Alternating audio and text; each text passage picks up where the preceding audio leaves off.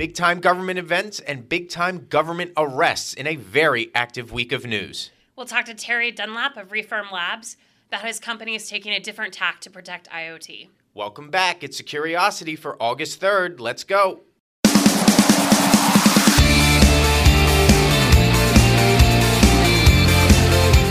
Welcome to Securiosity. Greg Otto here with my co-host Jen O'Daniel. Jen, we thought it'd be a quiet week on the eve of Hacker Summer Camp. Yeah, and we were wrong.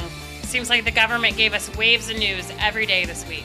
Government seemed to have its own cyber week this week, so let's get down to it, shall we? Let's start with the big DHS summit in New York on Tuesday, with industry pressuring the DHS to do a better job of warning it of cyber threats. The department unveiled plans for a new National Risk Management Center. The Interagency Center will be focal point for the government to measure risks to critical infrastructure, an area that DHS has been working to improve. The initiative is part of a broader revamp underway of DHS's approach to protecting everything from dams to voting systems from advanced hacking groups. Greg, I know you were in New York City for the event. What was your reaction to the announcement? So, my reaction seemed to fit with the reaction of some other industry luminaries that were in New York for this announcement and DHS's entire event was that look, they think this is a good thing. They want more information sharing and they want a better way to do it. But then there were some people that wondered if this was a little too much because right now DHS has the NCCIC floor, they have the automated information sharing system, they have the CERT teams, and this just seems to be another thing that is supposed to be really just relating back to the whole information sharing thing. So there are several outlets now for the private sector to share information with DHS. So why do we need another one again? So, look, this may end up being a reset of a reset of a reset that works, and this may be the thing that gets the private sector and the public sector online when it comes to information sharing. But eh, I mean, it's bureaucracy right now. So it, it's interesting to see how this is going to fold into the bigger rework and revamp of NPPD. There's been some bills on Capitol Hill to try to make NPPD its own sub agency under DHS. And I think that if that sees the light of day, you're going to see the National Risk Management Center be a really big focal point of that new sub agency. So they're laying the groundwork for a revamp, and hopefully this works. But in the current structure that they have, I think this is just another layer that doesn't need to be there right now. Well, let's hope it improves critical infrastructure protection. Yeah, I, I mean, and that is something that was also talked about uh, ad nauseum on Tuesday, especially uh, the vice president. Mike Pence on Tuesday directly appealed to states to accept federal aid for election security, which is critical infrastructure. Yeah. Pence was clear on Russian meddling and protecting against further efforts to have the country.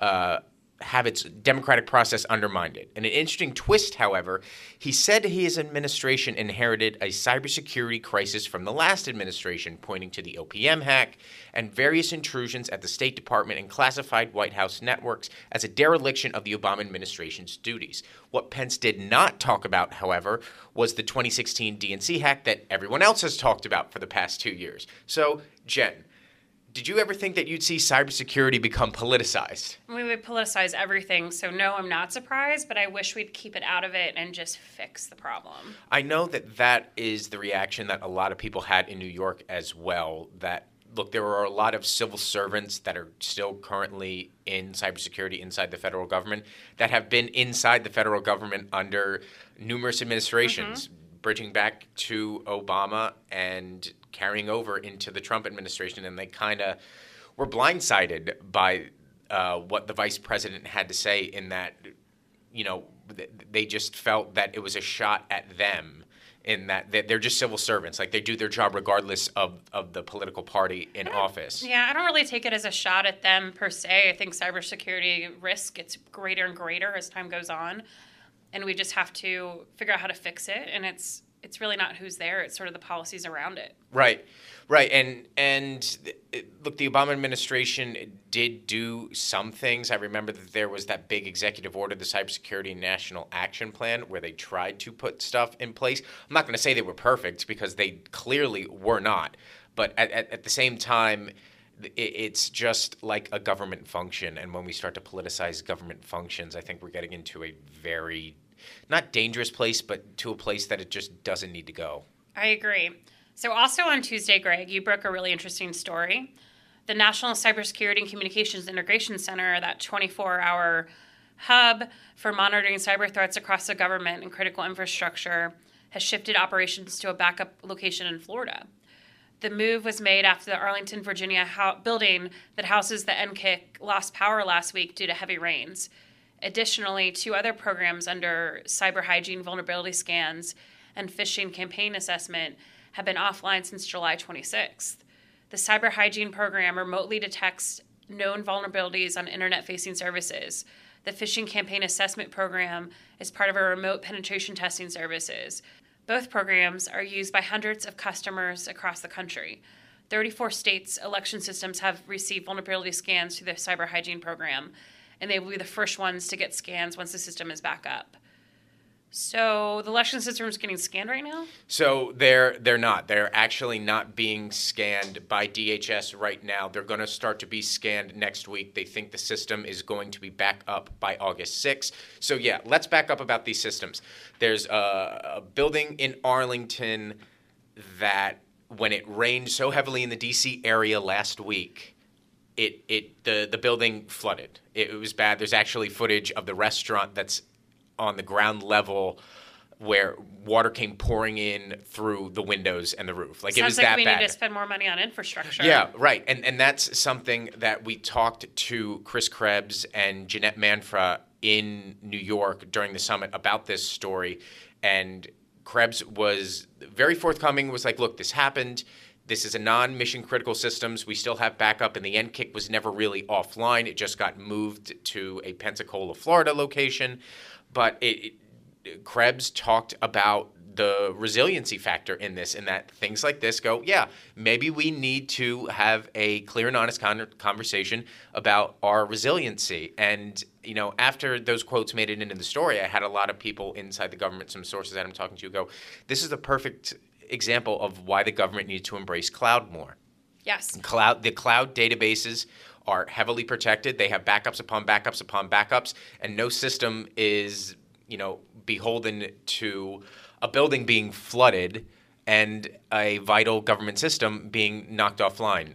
So, yeah, resiliency conversations.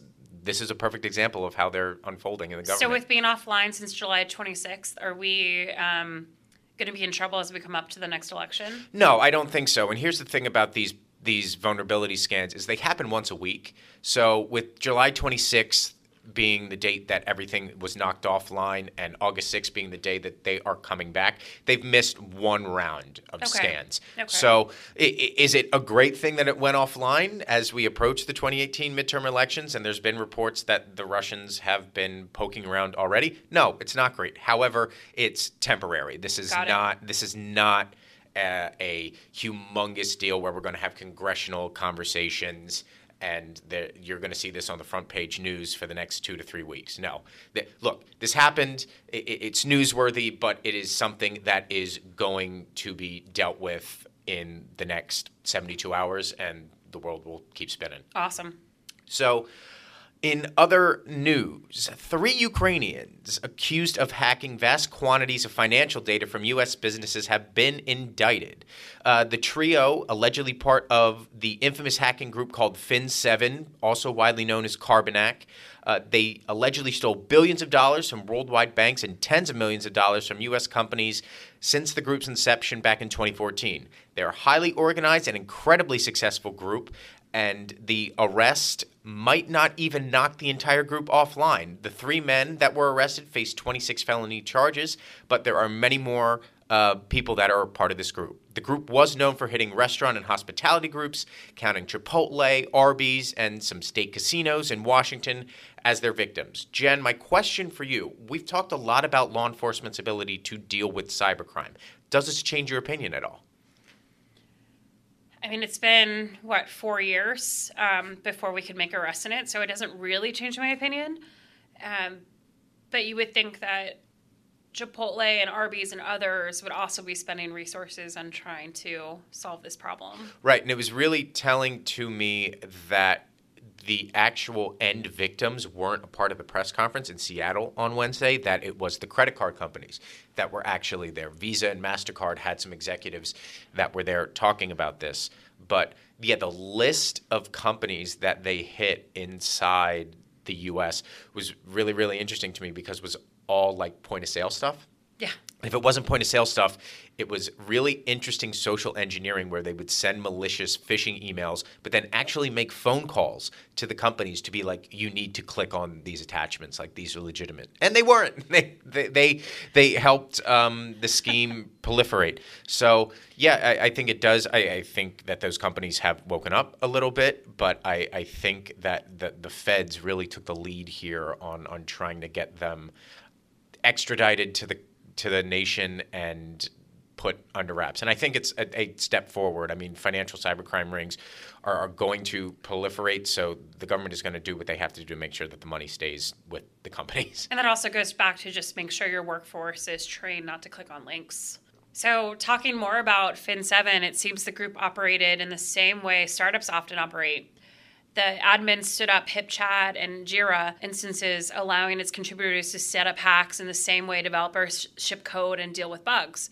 The operation was run by guys who would look more like startup founders, enterprise tech background, the CV of a sysadmin, and raising young families in their off time. It just so happens that, that instead of some SaaS project or monthly box subscription service, Fin7 was running one of the biggest cybercrime operations in the world. Greg, is this what organized crime is now in the 21st century? Uh, they really put the organized in organized crime. That was one of the most fascinating things that uh, we discovered as we read through these indictments. Uh, our Cyberscoop's Patrick Howell O'Neill has uh, a front page story on this right now on our website that kind of looks at how Fin7 operated. And it's funny, we use the term cybercrime unicorn in the same way that we talk about startups being unicorns. Yeah.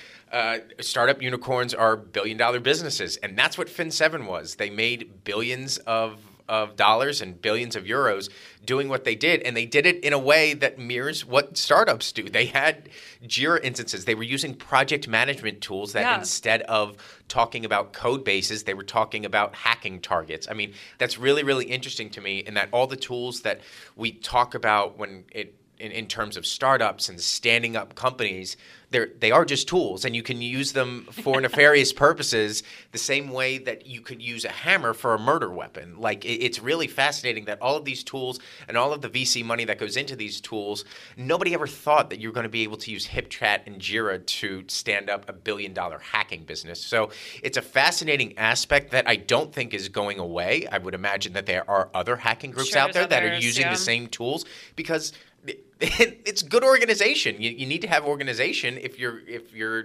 going to run an operation. That's not just a lone wolf thing. I mean, I, I'm guessing that these companies would prefer to have their stuff just be used for software engineering, and that's that, and not be part of organized crime. But I mean, there's no way to know that. I mean, there may be several people there that don't realize that they're working for the bad guys. Right. Just given how well it's set up. Right. So Speaking of America and its technological future, uh, the U.S. government is continuing to worry about the security of Chinese telecom tech and those worries may be unintentionally jeopardizing the U.S.'s bid to beat China to a nationwide 5G network.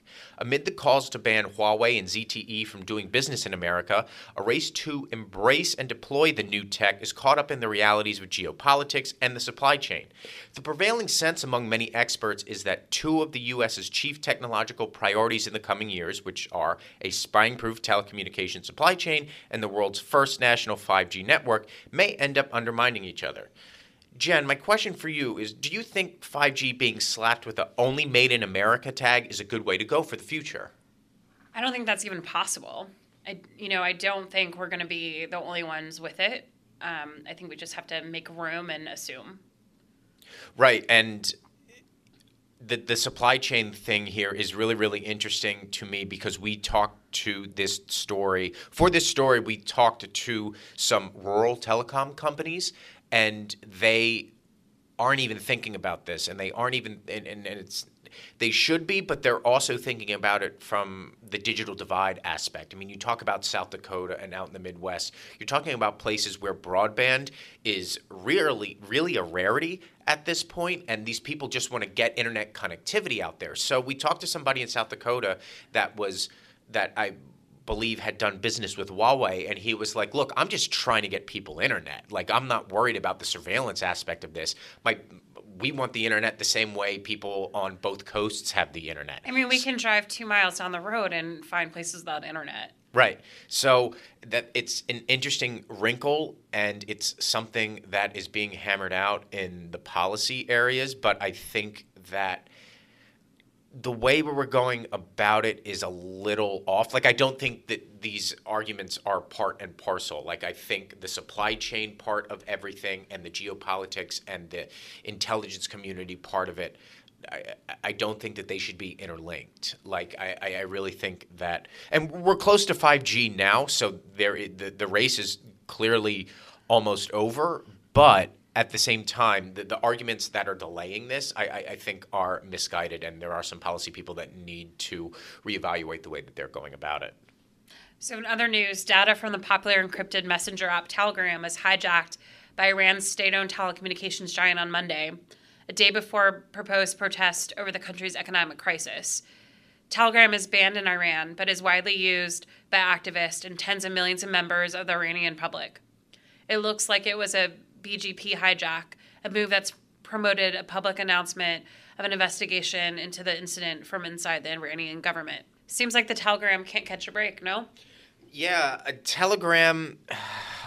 there, there have been so many stories over the past, I feel like 12, 18 months, maybe even going back further, that the service just has a bullseye on it, whether it's from uh, the Middle East or other regimes where censorship uh, is a big deal where they find a way around Telegram, whether it's through a BGP hijack or it's through rumors that their encryption have has been popped. And outside of those censorship organizations, there's long been stories about Russia having access to Telegram's, uh, you know, the underlying technology of Telegram and, and, kind of worming their way around that encryption too. Look, there are so many other encrypted messengers out there.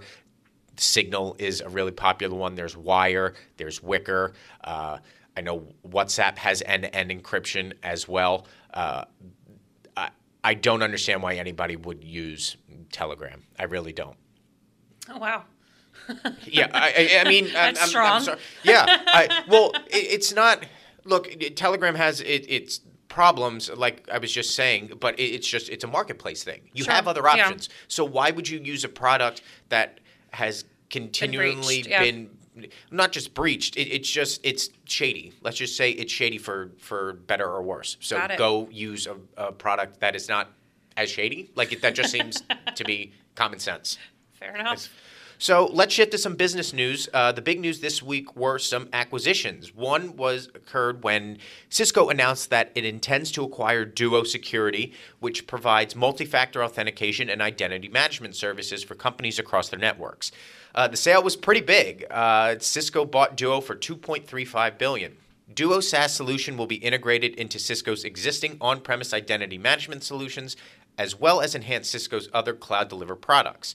Duo has raised about 120 million in venture capital funding and was valued at around 1.17 billion last year. Also, mail company Mimecast acquired cybersecurity startup Solebit for 88 million. Solebit is a threat detection company founded in Israel and based now in San Francisco.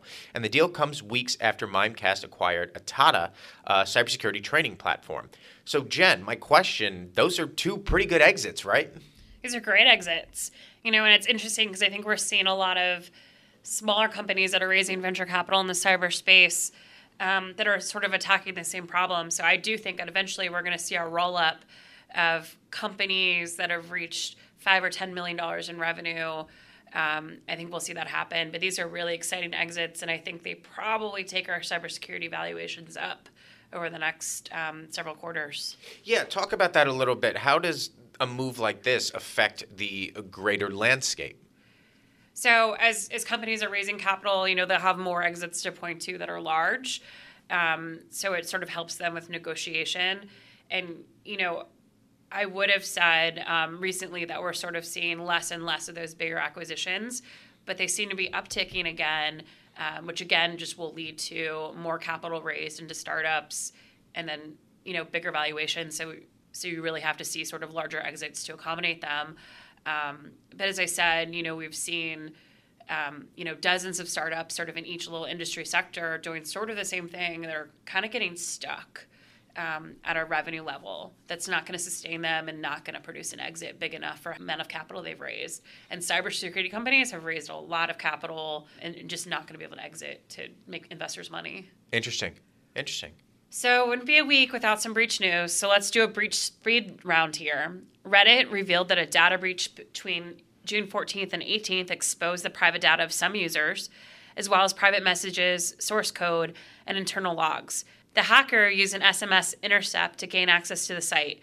A series of phishing attacks between March 14th and April 3rd at Unity Point Health, one of the Midwest's largest healthcare networks, compromised the personal data of about 1.4 million people. And Dixons Carphone, a large European electronics and telecom retailer, said that a breach of its system last year could have resulted in attackers accessing roughly 10 million records, including customers' personal data. That 10 million figure was revised from just under 2 million when the breach was initially announced.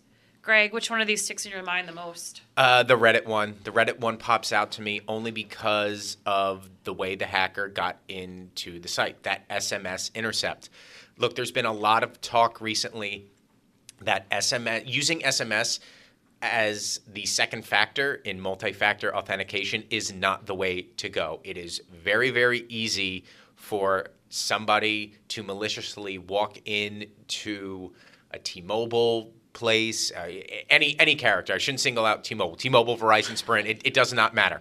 Uh, they can walk in, and if they have their phone number, they can very easily switch it onto a different SIM card, and then all of those uh, SMS tokens that you're getting are not coming directly to you.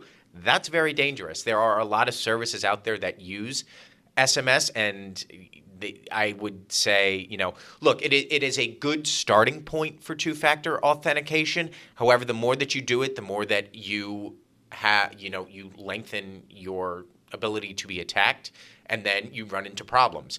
It would be disingenuous for me to say that I don't use SMS, but I use it for like simple stuff. Like, for instance, I know when I first signed up for Venmo, Venmo does SMS two factor authentication. Sure. When I saw that, and all the troubles that Venmo has had. Venmo hasn't been hacked or anything like that, but there have they've had problems with security and privacy. And look, you're talking about your money, so why why would you want to use SMS if SMS is known to be not as secure? And you're going to do that with your your bank accounts and your debit cards and your credit cards like that's an instance where no, don't use SMS. Figure out a different way for the factor of authentication that you want to get into that network. If it's something else, like I don't know, like just some other service, like uh, you have an account that is just a forum, like just some forum that you use or some other internet service that you just use for entertainment. That's fine. If you want to use SMS, go nuts. But if it's for something that has some importance of financial or personal data or something that could ruin you, don't use SMS for well, your how about the switch between 2 million records to 10 million breached? So that's really interesting to me because I think that's the effects of GDPR. While the Dixons case didn't happen after GDPR was passed, I think that you are seeing a company react to the GDPR laws and the statutes in doing what it has to do to make sure that if this happens the next time, that they are following GDPR. And that's something that is really interesting because, hey, the companies know that the European Union is for real on this and they need to follow the letter of the law. So that is really interesting in the way that they reacted, but still the Reddit thing to me is is uh, the top breach to be interested in this week. Okay, that will do it for a week's worth of news and then some. So, for our featured interview this week, we talked to Terry Dunlap from Refirm Labs. Terry has a really interesting story. He's taken a unique approach to enhancing the security of IoT devices, but his background is one that we are starting to see more and more. Terry has spent time at the NSA, and his time at the NSA was on the offensive side, attacking the networks and devices now he now defends. So, we covered all of it in the interview. Take a listen, enjoy.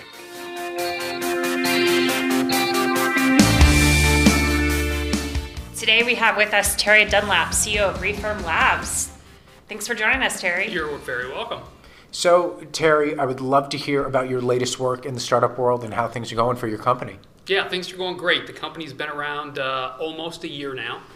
Um, we started uh, actually back in uh, July August timeframe last year with about 1.5 million in a seed round from uh, Data Tribe, who's a uh, startup studio in Maryland uh, backed by Bob Ackerman uh, and Allegis Cyber out on the West Coast.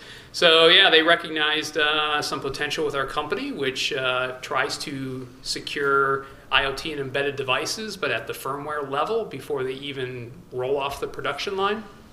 And we've spent most of that seed round basically getting the platform as a scalable enterprise SaaS subscription offering and uh, we have some customers. We're getting some traction, and we're out raising an A round. So things are things are going okay so far. So talk to me a little bit about that firmware spot because I feel that that is the big thing when it comes to IoT security. Yeah, consumers don't have the ability to update that firmware, and that's when you see things like for instance, what happened with Mirai. Right. So, talk to me a little bit about how your product helps with that problem when it comes to the product. well, to first, IoT let's security. set the stage and, and, explain how security products for IoT and other embedded devices work today. Sure.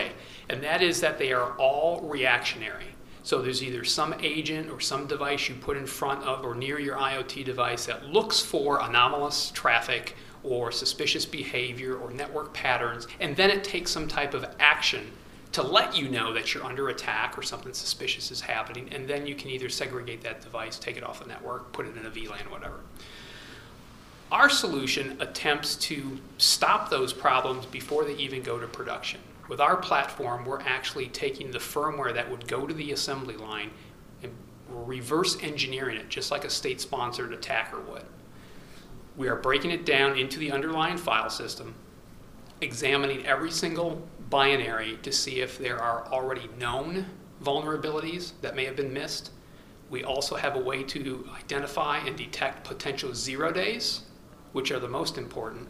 And then we can also find embedded crypto material like a manufacturer's private signing key and hard-coded usernames and accounts uh, uh, that have been embedded in the, uh, the firmware. And that's how a lot of these Mirai and botnet attacks take place, is that some of these people who, who are looking at these devices find back doors that are usually, in most cases, left by accident by engineering teams during the debug process. And that's how these, we, we try and stop these problems before they even get released to the production line. Plus, it also helps eliminate third party risk, or at least expose it. So, in most cases, uh, very few people develop the entire firmware image for an IoT device end to end. Okay, so you might have some in-house developers doing some component of the work, but chances are you're going to have other chips and devices and components in there that are going to require either kernel modules, device drivers, or some object code that you didn't write. Say it's a Broadcom chip or a Qualcomm chip or something. Okay. Now they're going to send you either the kernel drivers or the kernel modules, and you're going to have to compile that with your clean firmware, your clean source code, I should say, to create that firmware image. They're not going to give you the source code so how do you check that to make sure that it's secure? So now that your stuff's secure, you're combining it with this third party that you have no insight into what their security posture is. How do you know that's still secure? With Centrifuge, you can drop it into the platform in about 30 minutes. If we identify anything, chances are it was introduced by your supply chain. Yeah, that's what I was going to say. It sounds like your product is really geared toward the manufacturing and the process and the production of these devices. It's not really for the end users who have who eventually have the Fitbits or have their Nest plugged into their wall. Not yet, but we are getting there. At RSA, when uh, we were in the Innovation Sandbox this year, we released or debuted a new feature of our platform, which is called Centrifuge Guardian. Okay. It's the continuous monitoring component of the firmware image. So here's how this would play out in an enterprise manufacturer. Uh, we're going to take the consumer out because in our ideal world, once we get to this nirvana that we have for a vision for firmware, all these consumer devices will automatically update when there's a new firmware. Right now, a lot of you know that when there's an update, if you're even aware that there's an update from the manufacturer, you're required to log into the manufacturer's website, go to the support page, look for the firmware version for the device you have, download the firmware image, log into your IoT device. Yeah, there's already too many steps. You've Yeah, lost me yeah, already. yeah. So you see what I'm saying. So anyway, here's how the continuous monitoring works. So let's assume you're the manufacturer. So you go to market, you put your firmware uh, image, that golden image that's secure, into your cloud repository. So you go produce all your IoT devices uh, using our SDK that pings that cloud periodically looking for updates. And if a new vulnerability is released, if a new CVE is released, we actually run what are called analyzers against everybody's golden firmware image in the cloud.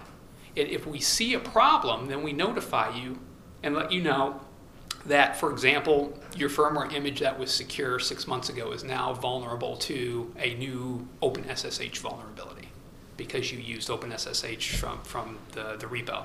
So now you are in a proactive situation where you can actually start issuing a patch or a, or a firmware update. So you're in a better position than most manufacturers are today. Now, when that is, is ready, it goes up to the cloud, and the device that you manufactured, it's periodically pinging the cloud to see if there's a new update, taking you, the human, out of the equation so you don't have to update these devices. So now it'll see that there's a new update available, it'll download it, install it, you're good to go. That's where we want to get to. Right now, we have the ability to examine the firmware, whether it's in the enterprise already deployed on a security camera or a printer, or work with manufacturers. And we have the continuous monitoring part happening right now, so we can notify manufacturers and enterprises that, hey, a new vulnerability came out today, it impacts you, take some action. So, can you re- retroactively um, solve some of my IoT, IoT devices? I don't think we can solve them, but we can make you acutely aware of, of, of what's wrong with them right now. So we can expose any weaknesses that are there. Uh, it would be up to you to go to the manufacturer to see if there's an update or to have somebody like us contact the manufacturer on your behalf and say, we found these vulnerabilities, they need to be fixed. And we've done that a number of times with uh, a number of Cisco products. Customers have asked us or use our platform to test their own networking gear that they have throughout the enterprise. And if they find something and they don't have a, a direct path to notify uh, Cisco or the CERT team at Cisco, they'll work through us and we'll notify and work with Cisco on their behalf. So, you know, we were just talking about the consumer level and, and sort of moving away from that, but whether it's the consumer or the enterprise level, what sectors are you seeing that are most impacted by the work that you're doing? Actually, it's it's it's widespread. Uh, telecom sector seems to be uh, big, and uh, there there's this. I'll, I'll tell you a story that really drives this point home. This applies to every sector because almost every sector deploys security cameras. Okay. There, there are two security camera manufacturers that have been in the news probably within the past year uh, making headlines. One is Hikvision, and the other one is Dahua, both out of China. Okay. Hikvision, Wall Street Journal reported a few months ago that they're 42% owned by the Chinese government. So we had a Fortune 500 company contact us, concerned about some of the security cameras they had deployed at a particular property. Uh, we took a look at the firmware, we put it into our platform, and we identified a, a potential backdoor. Now, normally these engineering backdoors have pretty telltale characteristics that it was done by accident and it was simply forgotten to, to, to be taken Okay. out. Well, in this particular case, this was not accidental, this was pure maliciousness. So we, we actually wrote up a report, submitted it to this customer, and within 36 hours, they thanked us for the work we did and said, Look what we found. And he attached a firewall log, and we were able to uh, ascertain the fact that their network traffic at this particular property was being sent out through the cameras to Chinese IP addresses. Okay. So with that information, they were able to take action to segregate, remediate that, and then uh, in a couple weeks or so, they ended up uh, replacing all those Dahua security cameras on their network. So, talk to me a little bit about the the blowback that those companies must be getting. Do you think these companies even care? And the companies that are buying these security cameras are they even aware of the risks now where they either want the market to give them more security cameras or i mean what, what what's their option for Yeah. fixing this outside of you know watching over the cameras in in the way they would watch over their endpoints inside the business Now, one thing I noticed, I didn't know anything about how the security video surveillance camera industry operates, but it, it, what I've been able to ascertain is that these cameras are sold to these Fortune 500 companies through basically VARs, value added resellers, uh, that have a plethora of, of offerings from different manufacturers. So, what we've seen over, over the past few months is uh, Hikvision and Dahua trying to fight back against this type of negative publicity because we're not the only company to have discovered these types of backdoors. Other researchers and other companies have discovered these things in different places in the firmware, uh, different makes and models, but it's, it's a persistent claim. So, what we're seeing is that a lot of these VARs, these value added resellers, these cameras are starting to drop these product lines. And in fact, if you guys Google, um, there is a, a House bill that passed recently. I don't know if it's total law yet, but I know it came out of the House. A, a, a bill that bans the government and military and embassies from using Hikvision and Dahua cameras. Okay So there, I believe that there's an effort underway now to have a number of embassies start to remove those cameras and replace them with, with, with something else. And there's an interesting story about the Dahua. We actually took the findings from that uh, Fortune 500 customer, and with their permission, we published a vulnerability report back in November. We didn't use their name, but we used the manufacturer of Dahua, the specific camera, exactly what we found, where we found it. I have an interesting email chain where their actual uh, head of overseas marketing contacted me because the Washington Post ran a very, the, the story about our vulnerability report and said, We take issue with this. Um, you looked at the wrong firmware. And he sent me a link to the most current firmware. So we took a look at the most current firmware sent to us by Dahua, and sure enough, the back door was still there. And we showed him all the technical details and everything that, you know, this is, it is still there. And then his response to me was I spoke to my engineer, I shared with him your results. He said that this is a mistake. My reply to him was, Are you sure your engineer is working for you and not your government? And I never heard another reply back. yikes Wow. yikes Wow.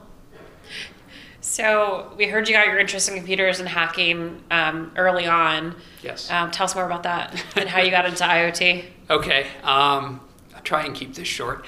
1985 had a Commodore 64, a couple floppy drives, and a 300 baud modem. And one of the things that uh, me and some guys in high school were doing, we were, I was a senior at the time, the other guys were juniors. Uh, I'm dating myself here, but we would we would actually go out to the local mall and go dumpster diving. And for those people that don't know what dumpster diving is, it's where we would actually go through and rip through trash bags around two, three, four in the morning at the local mall and pull out all the carbon copies for credit cards. And then we would piece those back together to get the full credit card number. Then we would manipulate uh, the phone system to make free long distance calls out to the West Coast to a uh, bulletin board system called the Well. And then we would upload local credit card numbers out there, and then we would download stolen credit card numbers from out there uh, to use in Ohio. So Okay. we, would, we would we would order things like stupid stuff. Uh, you know, high schoolers would order like fireworks and extra computer components and printers and more disk drives and stuff like that. Um, However, one of the guys decided to kind of do this on his own without any coordination from the rest of us and started having packages delivered uh, via UPS to an abandoned house that was next to his. and the property owner noticed all the UPS stickers about the missed packages, notified the police. Police contacted UPS, so they staked out the house one time, waited for a delivery, watched him pick it up, followed him to his house, knocked on his door. He let them in.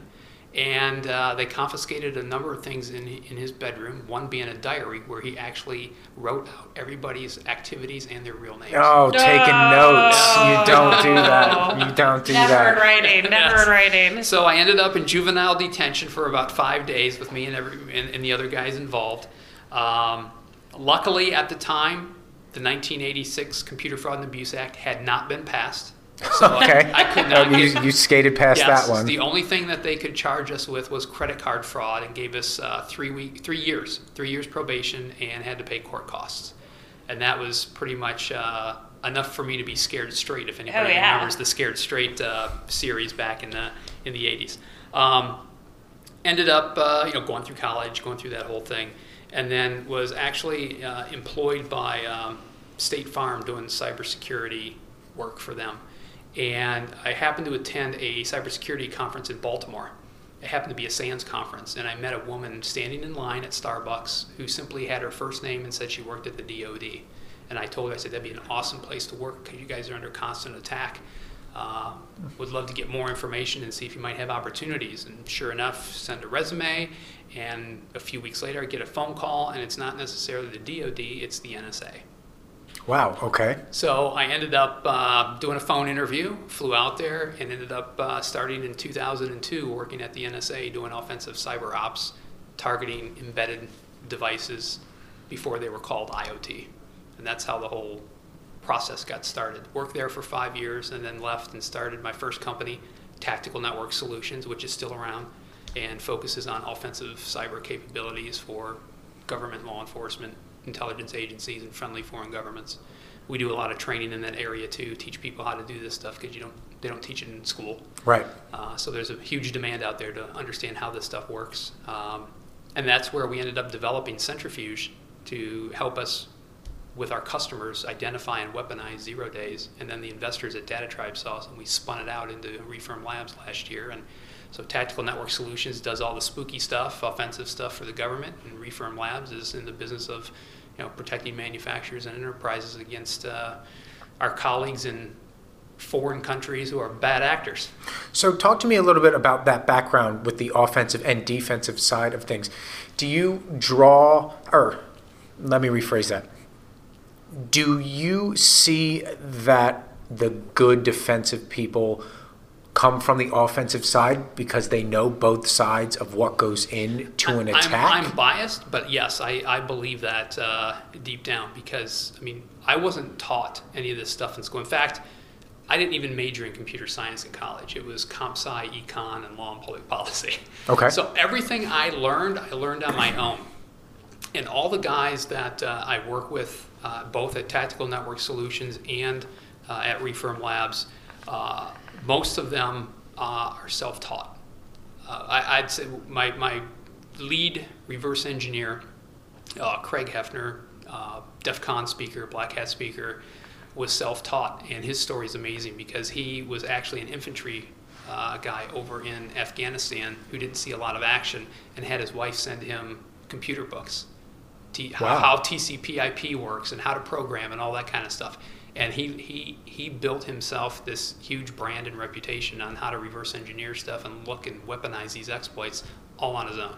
So yeah, I personally am a believer that having come from the offensive side uh, gives you a significant advantage in, in playing defense. Interesting. Interesting. So, what advice would you give somebody who is looking to transition into the startup world? Into the startup. Whether it is Okay. starting their own company, you know, a little bit more entrepreneurial, or if they're just looking for, you know, a, a different work lifestyle. I'll, I'll tell you uh, what, what I've done in the past, and uh, I've seen this successful with, with other people, is you know, don't give up your day job right away. That, I think that was the mistake I made. It was a risk. But you know, working at the NSA, even my branch chief said, good luck. If it doesn't work out, you're welcome back here. So that was almost like a no risk thing. But I don't think I, I, don't think that's going to be the case for everybody. So what I would probably recommend is that you actually work on something in your spare time. Um, in fact, when we were building Centrifuge uh, for Tactical Network Solutions, I had my guys, they believed in it so much that I said, hey, someday this will pay off just bear with me. So they were building it. Not only were they working at Tactical Network Solutions during the day, working on government contracts, but then they would go home at night and on the weekends and build this centrifuge platform with the eventual payoff that it will become another company and you know all that kind of stuff. I would advise people to to to kind of do a side hustle to get the thing built, get a handful of customers. Once you have some traction that somebody's paying you, then take the full leap into doing this thing as a full-time gig. But do not do it with just an idea. Build it first. Make sure someone's going to give you hard-earned cash for what you got. Then you know you're onto something. So, what was that moment you decided to raise that seed round you mentioned earlier? Actually, we didn't. We, we had so many people approach us, uh, both local and regional investors at Tactical Network Solutions, because a lot of companies saw that we were building a brand in a very unique niche that nobody else uh, was cornering, and they wanted to get into not only that specific niche, but they saw us as a, as a pathway into classified government contracts with the NSA. So they wanted to buy their access in. So during the whole you know 10, 11 years at Tactical Network Solutions, we never sought any money. I put 10 grand into the company on day one and never put another dime in, and it was profitable from the get go. So when we were presenting at a, Maryland Tech Breakfast uh, startup uh, conference, even though we weren't even a startup, but I was encouraged to go to present the platform, we were approached afterwards and they said, have you thought about using this platform as a defensive tool for manufacturers and enterprises? We were happy playing in the offensive space where we were. I mean, it's, it's cool to be able to sit around Thanksgiving and talk about your customers being NSA, CIA, Marshals, uh, Special Operations Command. We never thought about helping commercial industry. So it took them like three months of convincing us that this is something that could really be huge and be a big payoff. So we put our heads together and figured, okay, Tactical Network Solutions is fine on its own, nice little lifestyle company, does its thing. Let's spin this platform off and see if we can make it bigger and, and have more than just, you know, five customers on one hand. Let's see if we can go after the Fortune 500 or the Fortune 1000. So we reluctantly took it. We weren't seeking it, so we took it, and uh, here we are today.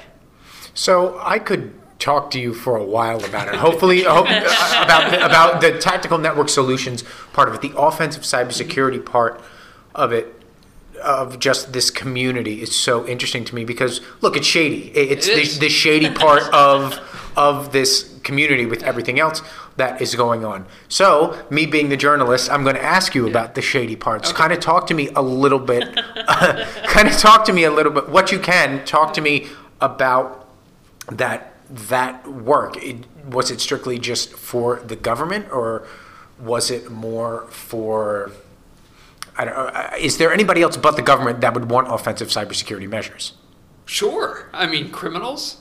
Well, you, were, were you? Were, I mean, that you could legally sell to something that wouldn't land you in Yeah. jail for a second thought. Your actual Yeah. customers. no, no. Um, you know, we were trying to go down the path and convince people to to be more um, uh, proactive in their defense by you know hacking back, but that wasn't gaining traction. You know, 2000 and uh, 10, 11 timeframe. I, there's still some talk about companies doing that, but I don't. I think for legal reasons, they're they're just not going to do it.